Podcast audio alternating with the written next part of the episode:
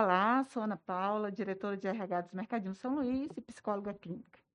Sejam todos bem-vindos e bem-vindas a mais uma edição do podcast RH Mercadinho São Luís.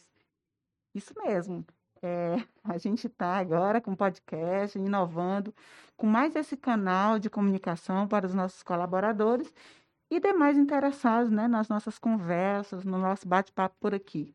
Tá? Então, é, o nosso bate-papo aqui hoje é bem especial. A gente vai falar sobre o Setembro Amarelo com algumas, com duas convidadas especiais.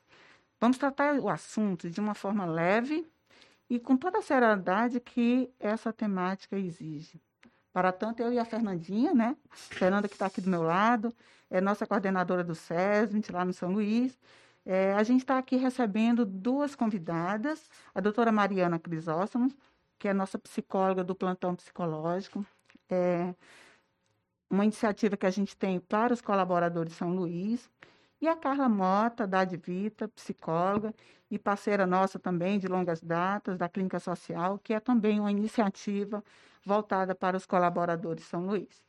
É, eu também queria agradecer aqui ao pessoal da BS, da BS Innovation, né, ao Yuri, Yuri Montenegro, que está aqui no, contribuindo com seu talento. A gente não sabe nada de podcast, mas o Yuri sabe tudo e ele está aqui nos ajudando. E o Yuri também tem aí um podcast, né, Yuri?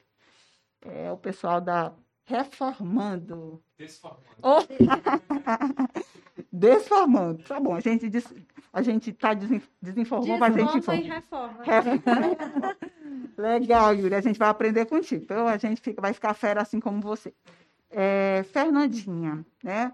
é, te apresenta aí, diz o que é que é o SESMIT, né? E aí Perfeito. já passa a bola aí para as meninas. Eu digo meninas, viu? Porque coração tranquilo, alma leve, meninas, né?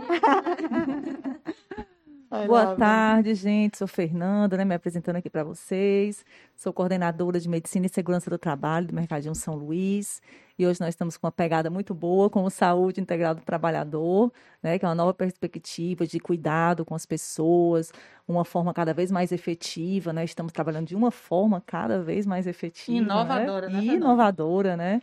E, além disso, com esse olhar integral, né, para a saúde do colaborador, estendendo também até para os familiares dos colaboradores, né? Que isso daí é uma coisa inovadora da gente. Legal, muito é, Estamos, assim, também centralizando todas as nossas áreas, né, nessas ações de qualidade de vida. Então, tudo veio para somar, né, esse grande time do SESMIT, né? E o bem-estar também, né, do nosso colaborador. Então, qualidade e bem-estar, né, faz todo sentido para a saúde integral do trabalhador. Né? Então, sem muitas demoras, eu vou passar aqui agora a primeira pergunta para a doutora Mariana, mas antes disso, eu quero que ela dê o oi dela e fale aqui né, um pouquinho dela.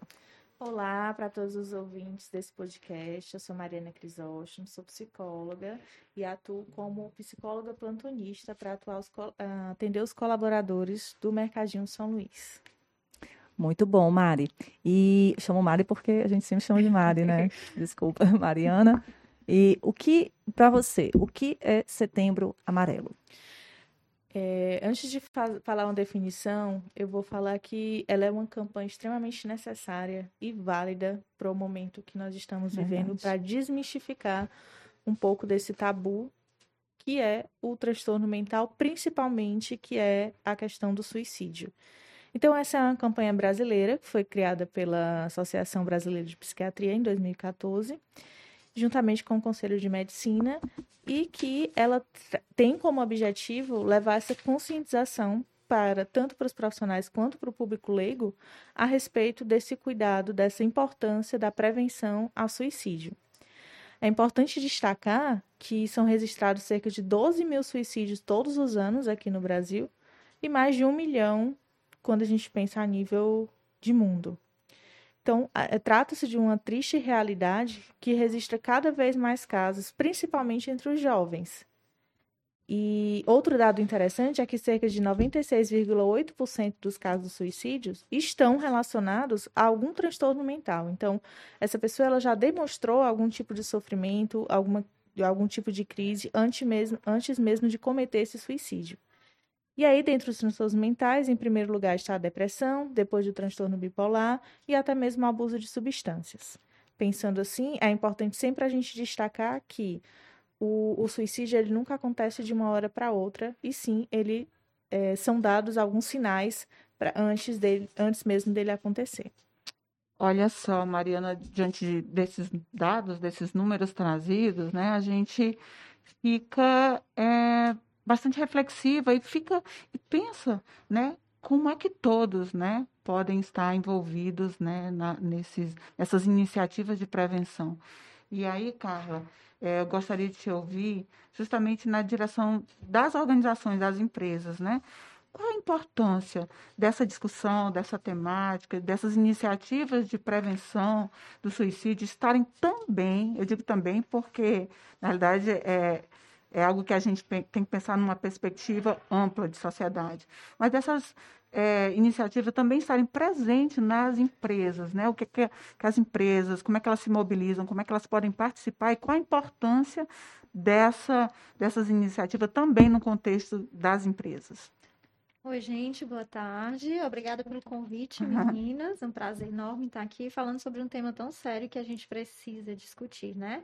É interessante você falar isso, Ana Paula, porque a, por muito tempo a gente teve o receio de falar sobre o suicídio e isso de alguma forma instigar né, as pessoas a quererem estar tá nessa tentativa de, de suicídio mais vezes, mas muito pelo contrário. Quanto mais a gente fala, mais esclarecido fica o tema, mais a gente quebra tabus Verdade. e mais a gente consegue minimizar essa questão. Então, trazendo para dentro da empresa, trazendo para as escolas, para o ambiente como um todo, né, onde as pessoas estão inseridas, a gente consegue trabalhar muito essas questões. Porque quanto mais espaços a gente tiver discutindo sobre o suicídio, discutindo sobre as questões que o acercam, mais pessoas vão ser atingidas sobre isso. Mais informação. Mais né? informação, elas vão estar mais conscientes daquilo e vão saber que isso não é uma coisa pontual com ela. Uhum. Né? São várias pessoas que passam por situações de angústia, de ansiedade, de medo. E aí a gente também quebra aquele tabu de que quem comete um suicídio, quem tenta o suicídio, é uma pessoa que é fraca, que é covarde, uhum. né? Não é por aí. É uma pessoa que vai num momento de desespero e acaba é, tentando contra a própria vida para ver se ela consegue aliviar aquela dor que dor, né? sente, né? É uma uhum. dor que é da alma. E por ser da alma, as pessoas não veem. A gente acha que se eu tô vendo e a pessoa tá sorrindo, ela tá bem. E, na verdade, não necessariamente. Né? É diferente de você ver uma perna quebrada que você imagina o tamanho da dor. A dor da alma, não. Então, quando a gente traz essa questão para dentro da empresa, trabalhando junto com o RH, com a CIPA, a gente consegue informar as pessoas, né? A gente traz essa, essas informações através do Setembro Amarelo, que é uma campanha que é feita em setembro especificamente, mas é algo que tem que ser amplamente divulgado o ano inteiro. Não pode ser só em setembro.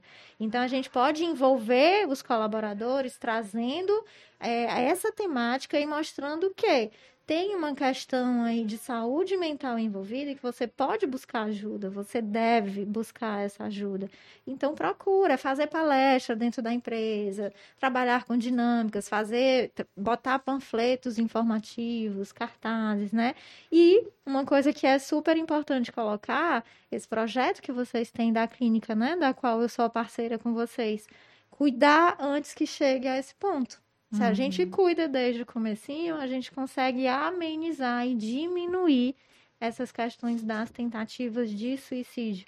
Então, se a gente quebra a barreira falando sobre o tema, as pessoas estão informadas e elas sabem que podem buscar ajuda antes mesmo de chegar a uma tentativa tão desesperadora que é a de quem tenta o suicídio. Ninguém quer morrer, quer diminuir a dor, né? É.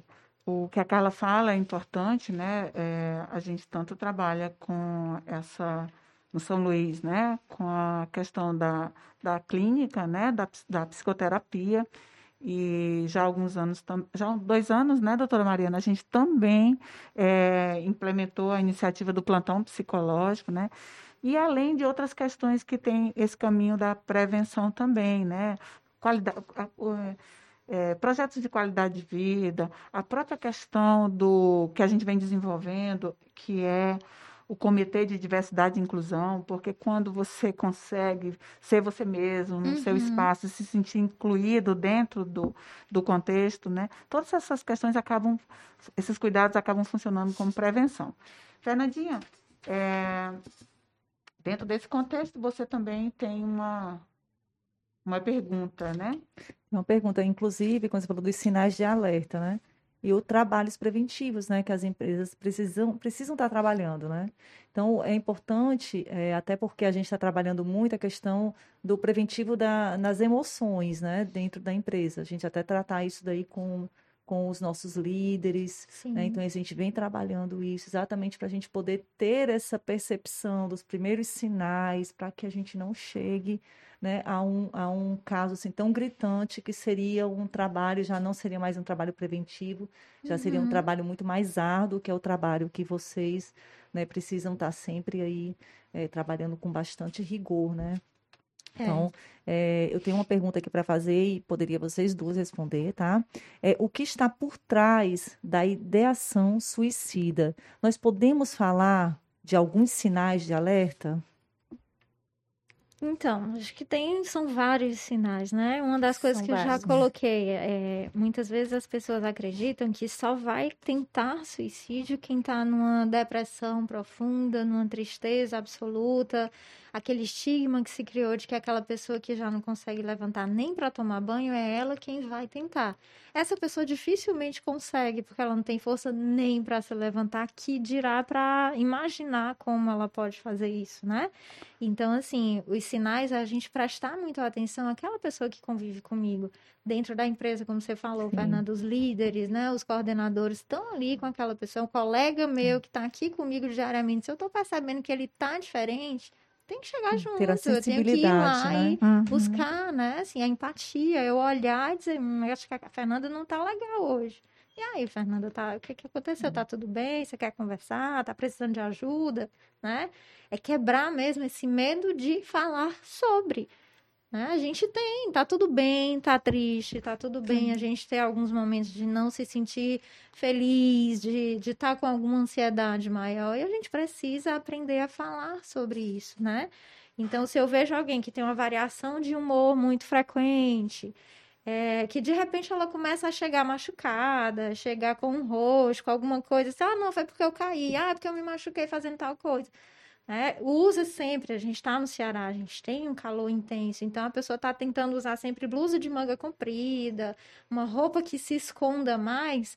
Ah, Carla, então usou manga comprida é um sinal de alerta? Não necessariamente, mas se é sempre num calor que está todo mundo torrando e a pessoa tá lá bem coberta. Diferente do que é o hábito, né, da pessoa. Diferente do né? hábito, a gente tem que já, opa, que é que tá havendo, né? E chegar junto e conversar mesmo, perguntar se a pessoa quer ajuda, quer conversar.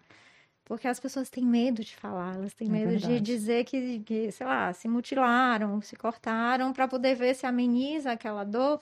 E aí o julgamento que elas têm de, de receber pode ser muito pior do que até a dor. Vai somar isso e piorar aquela uhum. situação. Isso, é inclusive, mais. a nível social, né? Quando a Sim. gente fala, pensa na sociedade é, no geral, a gente pensa em pessoas extremamente é, ignorantes nesse sentido de, uhum. de cuidado com a saúde mental e que é importante pensar que essa pessoa vai estar em sofrimento, ela está em sofrimento, muitas vezes está extremamente envergonhada do que está sentindo, se culpando pelo que está sentindo, e a forma, muitas vezes, de perceber, como, como a Carla falou, desse machucado no, no corpo, perceber um pouco o comportamento dessa pessoa, perceber um pouco do humor dessa pessoa, é importante a gente ver esses, essas questões como sendo a fala, como sendo um pedido uhum. de ajuda.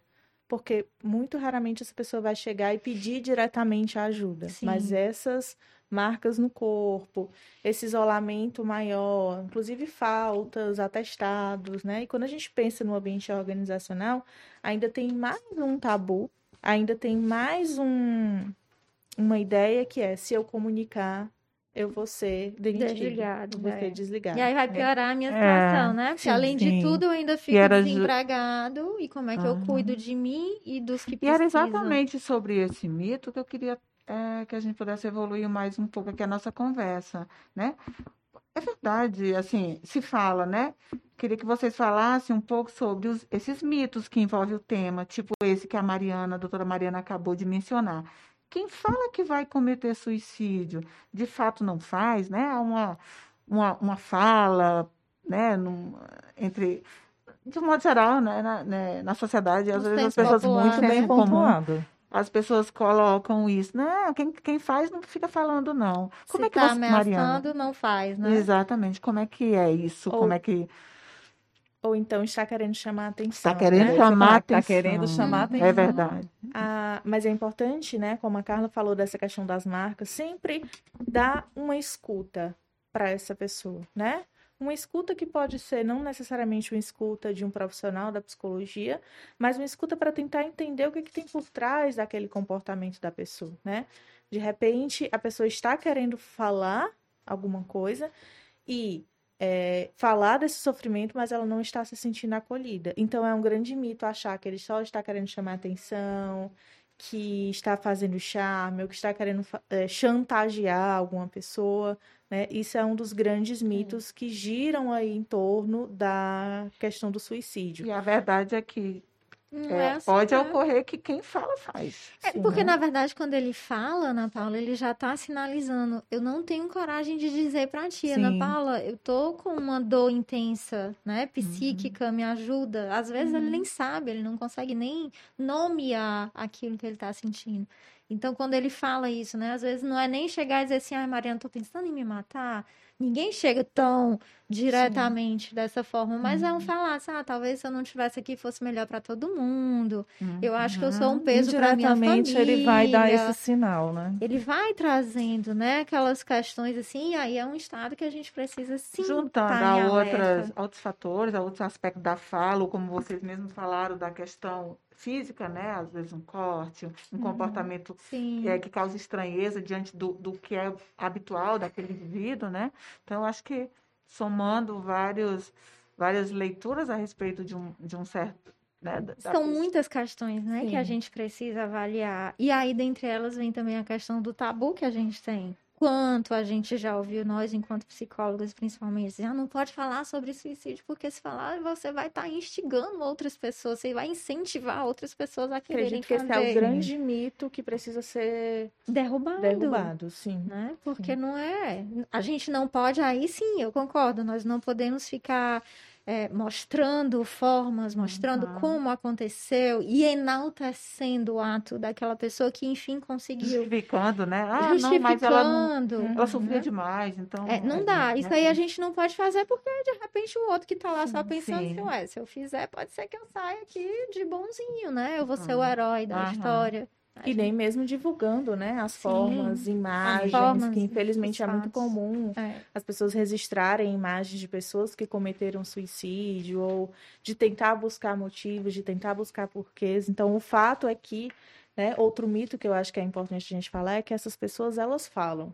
Sim. Ou através do verbal, ou através do corpo, ou através de expressão, elas demonstram em algum momento. Através das redes sociais também. Quantas vezes a gente tem visto, né, pessoas se expressando através de redes sociais Sim. e a gente fica antenada com relação a isso, né? uhum. né? E, e uma outra questão que precisa ser derrubada, né? É, se eu tô aqui sorrindo e brincando, não tem perigo daquela pessoa tentar suicídio? Sim, tem. Você precisa avaliar como um todo.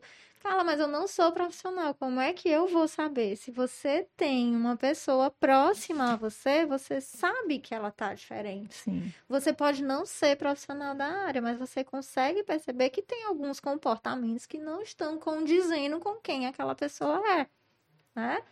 Não dá pra gente achar que só porque tá rindo para as paredes não vai querer. Ok. É, vou fazer, fazer novamente a pergunta para vocês duas, tá?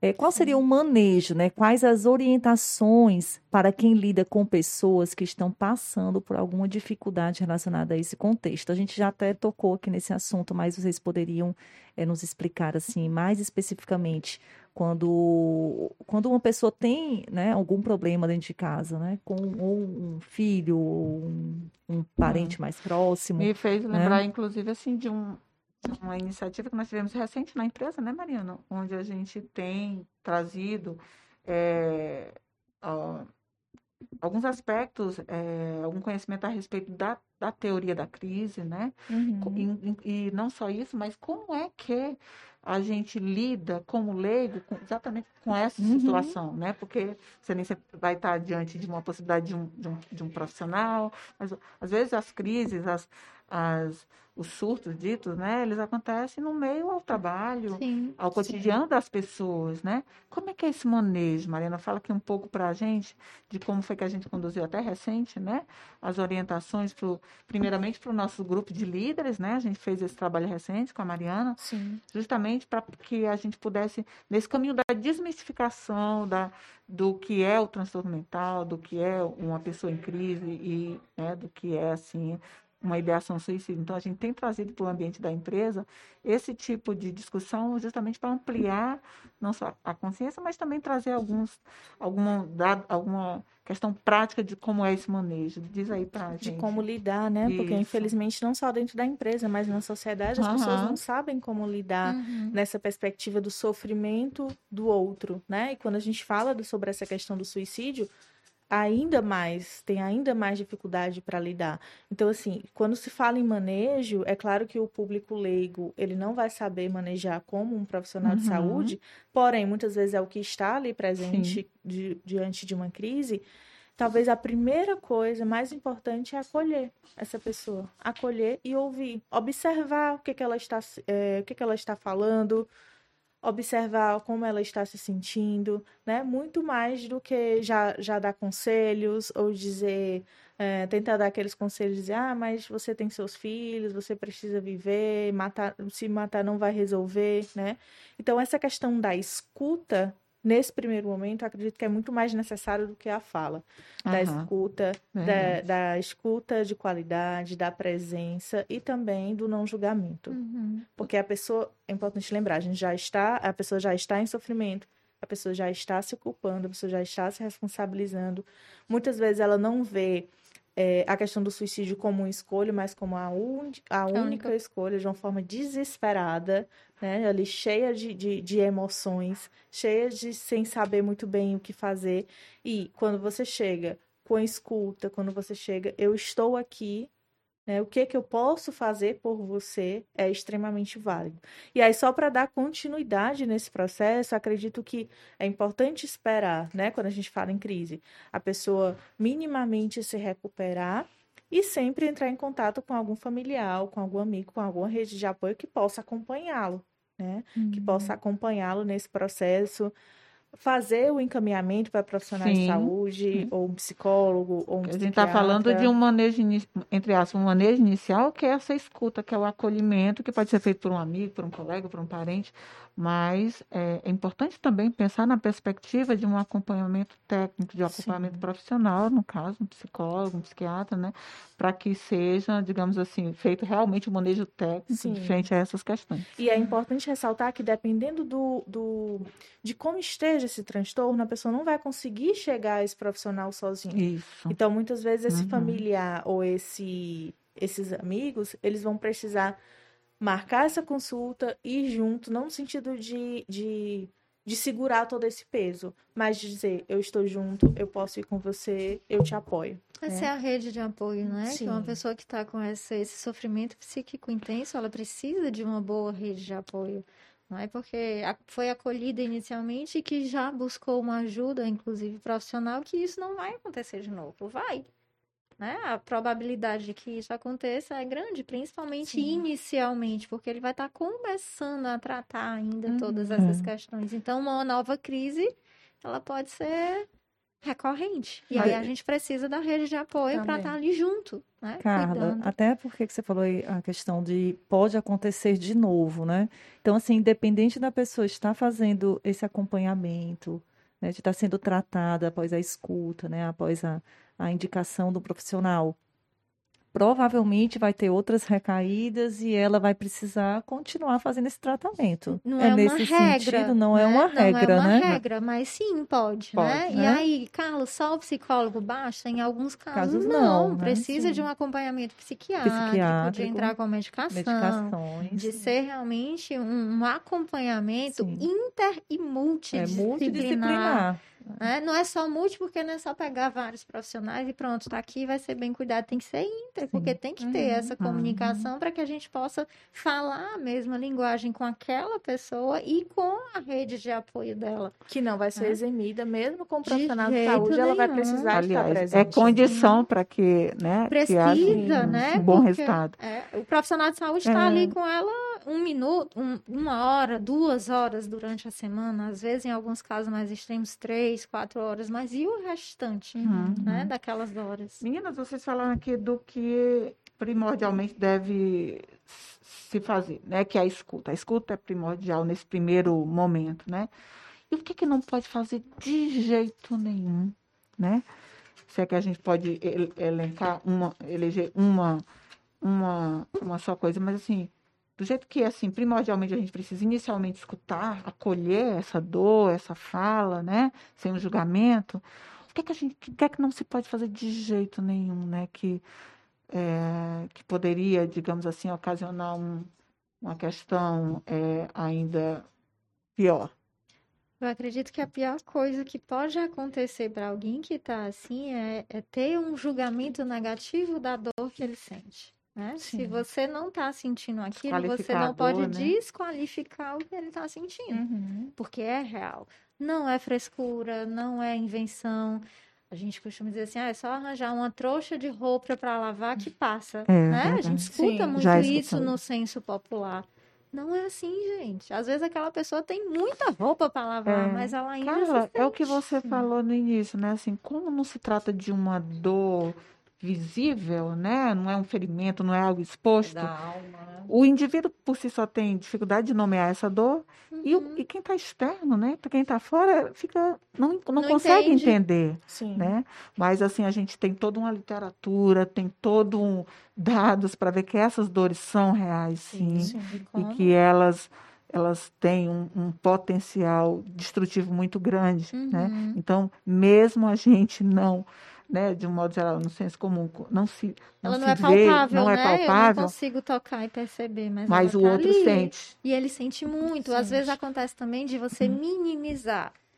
Vamos puxar aqui um, um exemplo. É, sei lá, você perdeu um ente querido e eu também já perdi e você está sofrendo terrivelmente. Olha assim, ah, Ana Paula, deixa disso. Eu já também passei, já perdi, passei, já passei por isso. isso. E nem é essa Em dois meses eu tava ok, né? Ah, segue tua vida, vamos, bola a pra frente. A dor de um é diferente da dor do outro, Sim, né? O não tempo é de um é tempo diferente do outro. que eu vou saber o que, é que o outro está passando exatamente. É diferente. Porque... Os sentimentos são diferentes, né? História de vida. Gente, sim, e quando a gente fala em suicídio, a gente fala também um tabu para para os familiares, sim, para as pessoas que ficam, né? Que é um luto muitas vezes muito mais difícil porque é uma morte mais repentina e que ainda é cheia de tabus. Que, que vem uma culpa, então, né? muitas vezes vem, ah, morreu de que não foi né? E as pessoas, as pessoas têm, medo de falar. falar. Quem fica, fica com vergonha, fica com vergonha, culpado. se sente Sim, culpado, né? É, um pai de alguém, de um, de um suicídio, como é que eu não vi uhum, isso? Porque eu não percebi filho, isso né? antes, né? Não sei se, assim, eu já atendi pessoas que tinham perdido amigos, parentes, e disse assim, Carla, é impossível, como é que eu não enxerguei que aquela pessoa me pedia ajuda? Acontece, sim, também sim. acontece né? A pessoa consegue esconder bem aquela dor por medo do uhum. julgamento. Uhum. Então, esconde. É, só é, respondendo, pegando um gancho novamente com essa pergunta da Ana Paula, do que fazer de jeito nenhum, né?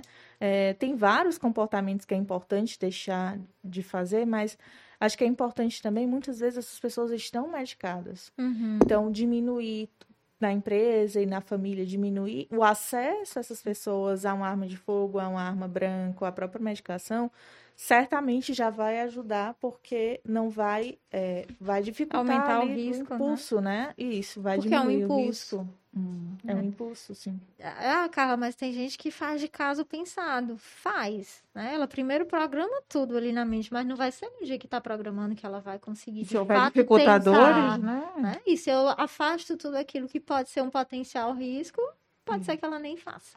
Uhum. Meninas, olha esse papo aqui, a gente pode ficar a, a tarde inteira, o dia inteiro, que a gente não dá conta. E como está sendo rico esse nosso bate-papo. Para a gente finalizar, eu queria, assim, é, que cada um aqui deixasse uma mensagem, né? É, para as nossas pessoas sobre o enfrentamento né, dessas ansiedades, de possíveis crises, né? É, o que fazer, onde procurar ajuda, né? Como é que a, qual a mensagem que vocês dariam aqui, deixariam aqui para as pessoas que nos ouvem agora, né? Especialmente para aquelas pessoas que estão elas mesmas vivendo esse momento de dor, de dor intensa, né? O que é que vocês deixarem aqui para essas pessoas? Acho que o principal é pedir ajuda, né? Não tenha vergonha da dor que você está sentindo e peça ajuda. Você não vai conseguir dar conta de tudo sozinho. Sim. Hoje a gente tem um acesso muito mais fácil a todas essas questões de acompanhamento psicológico, de tratamento tá mais, psiquiátrico. Tá mais acessível, né? Tá mais acessível e estar mais falado, né? A própria campanha Setembro Amarelo, uma outra campanha que trata muito dessa questão também é o Janeiro Branco. Então as pessoas estão conseguindo falar um pouquinho mais. Né? É e quebrar o tabu de que quem faz terapia é doido, Sim. quem vai buscar ajuda porque está com alguma questão emocional é doido. Não, não Sim. é. Doido é quem está sentindo alguma coisa e não e quer não ser ajudado. Né? Então, busca ajuda.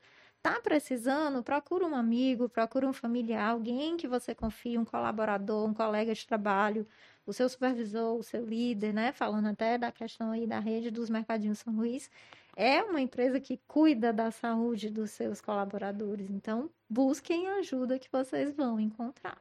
Uhum. Busquem ajuda, e só acrescentando um pouco a fala da Carla, busquem ajuda em quem você acredita que Sim. pode te ajudar, né? Nem sempre uma adolescente é, a, o familiar vai ser o que primeiramente uhum. pode ajudar. Não vai ser né? o pai e a mãe, né? Às vezes não vai ser o pai e a mãe, às vezes vai ser o professor uhum. que vai ajudar. Colega, fazer um essa outro ponte, colega, o pai um de um colega. amigo. É verdade. Sim, sim. Então, muitas vezes é uma pessoa um pouco mais distante, mas que tem uma sensibilização maior. Que é importante a gente pensar que o familiar também sofre junto, uhum. quando a gente uhum. fala dessa questão do suicídio. Mas quem está sofrendo, passando por essa situação muito mais difícil, é a pessoa que está sentindo ali aquela dor que muitas vezes chega ali no nível do, do insuportável, Sim. né? Então é importante buscar essa ajuda, isso eu falo para quem está em sofrimento e para todo o resto da sociedade que ofereçam essa ajuda. Seja né? apoio, né? Seja e não o algoz de estar julgando. Acolha, receba ali. Se tem algum julgamento para fazer que não seja construtivo, guarde para você. É. E se não conseguir resolver, porque muito provavelmente não vai, pelas suas questões ou pela sua formação, que possa orientar, que possa acompanhar, que possa encaminhar para a pessoa que de fato pode ajudar. É. E é importante isso que vocês falaram, e também assim. É o fato de que, felizmente, a gente vive um momento onde tem se desmistificado muito Sim. essa questão da terapia, né? Acredito Ainda que a pandemia ajudou muito. muito. Uhum. Ainda falta... Ajudou, mas também complicou um pouquinho, né, Aumentou né, Mariana? Aumentaram é. muitos os casos de ansiedade, transtornos, transtornos Mas eu entendi que a Mariana falou no sentido de... A desmistificar. A desmistificar, sim. Né? Porque hoje as pessoas já não, mais não têm mais sim. tanta... Assim, já não é um, assunto tão, digamos assim, proibido dizer Talvez que faz terapia, né? Sim, sim. Porque, inclusive, fazer terapia não necessariamente você precisa estar vivendo uma crise para você. De jeito nenhum. É, fazer terapia um... é bom. É, Sim. É, é bom. Eu gosto. Nós somos suspeitos. Às vezes dói, né? Mas é bom. dói, mas é bom. É, nós... é ruim, mas é, é bom. Ruim, mas é, é ruim, mas é bom. Foi ótimo. É, Fernandinha, nós três aqui somos suspeitas, mas a gente concorda com você. O processo terapêutico é um processo é, transformador é, muitas vezes na vida do indivíduo e ele, e ele é sim também um, é um movimento de né? prevenção né? a, a transtornos, né, a, a, crises que possam vir no futuro uhum. se instalarem, né?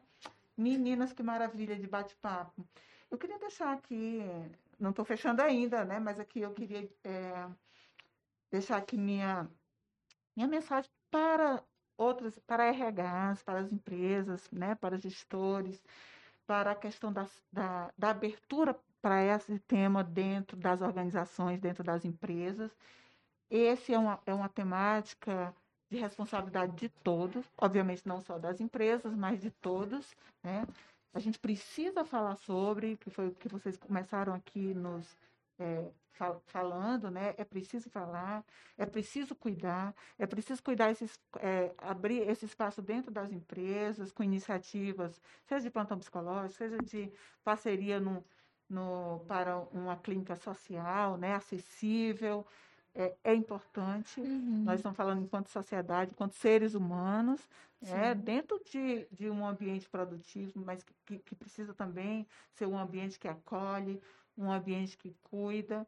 E eu digo para meus colegas gestores da área, né, que não custa muito, não. Se a gente for falar de, em termos financeiros, né? O retorno que se tem quando você, é né, Fernandinha, é. concebe a saúde do Sim. trabalhador como integral, e quando a gente fala de saúde integral, a gente está falando da saúde bio, psico e emocional. Sim, né? não se divide. Não se divide, né, Mariana? Uhum. É junto. Como também não se divide, não se separa os ambientes onde vai se manifestar nossas dores, uhum. né? Sim. Como é que o indivíduo está tá sofrendo? Não, quando chegar no trabalho eu desligo o botão.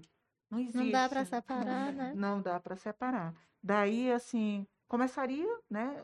Dar uma dica que eu começaria, é, como nós, como a gente vem fazendo no mercadinho há, há bastante tempo, mas é importante em tempos em tempos sensibilizar a liderança para a temática. Uhum. Para... Acredito que não basta somente ter um convênio com uma clínica, Sim. mas facilitar que essas pessoas cheguem de fato a essa clínica. Sim. E a liderança pode ser essa ponte para de fato essas pessoas chegarem. A, liderança está ali todo dia, né? Ela conhece é muito bem o seu colaborador, então Sim. ela pode perceber que tem alguma coisa que já não é o comportamento habitual e chama. Entender conversa. que muito desses momentos, né, é são passageiros. Sim. Passa, se, a gente, se tiver o manejo se cuidar, adequado, se o cuidado, é contornável, né, minha gente? Uhum, Felizmente, muito, é, na maioria dos casos, é algo que, que pode ter uma, um, uma, um resultado diferente.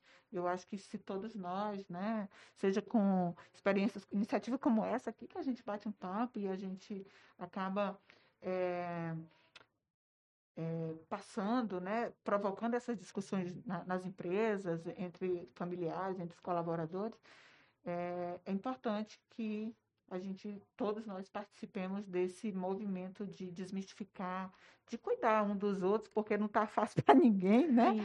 A pandemia potencializou várias crises, nós vivemos uma crise mundial e cada um de nós tem suas crises em potencial Sim. e que precisam ser cuidadas, porque é da natureza humana, né?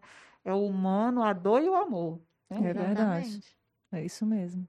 A gente precisa aprender a dizer que não tá tudo bem quando não é. tá, né? É automático, é. até a gente já, já responde, tá tudo, tudo bem, tá tudo ótimo. Não, não tá. Às vezes não tá, né? Mas a gente precisa ficar. aprender a dizer não a gente não falar que é. não tá, né? Porque às vezes quando a pessoa diz não, não tá, você meio que fica, e, a, e agora, o que eu faço? Né? O choque. Nunca ouvi isso, né? Essa resposta. Como assim alguém dizer que não tá bem? Se ela tá conseguindo abrir e dizer... Né?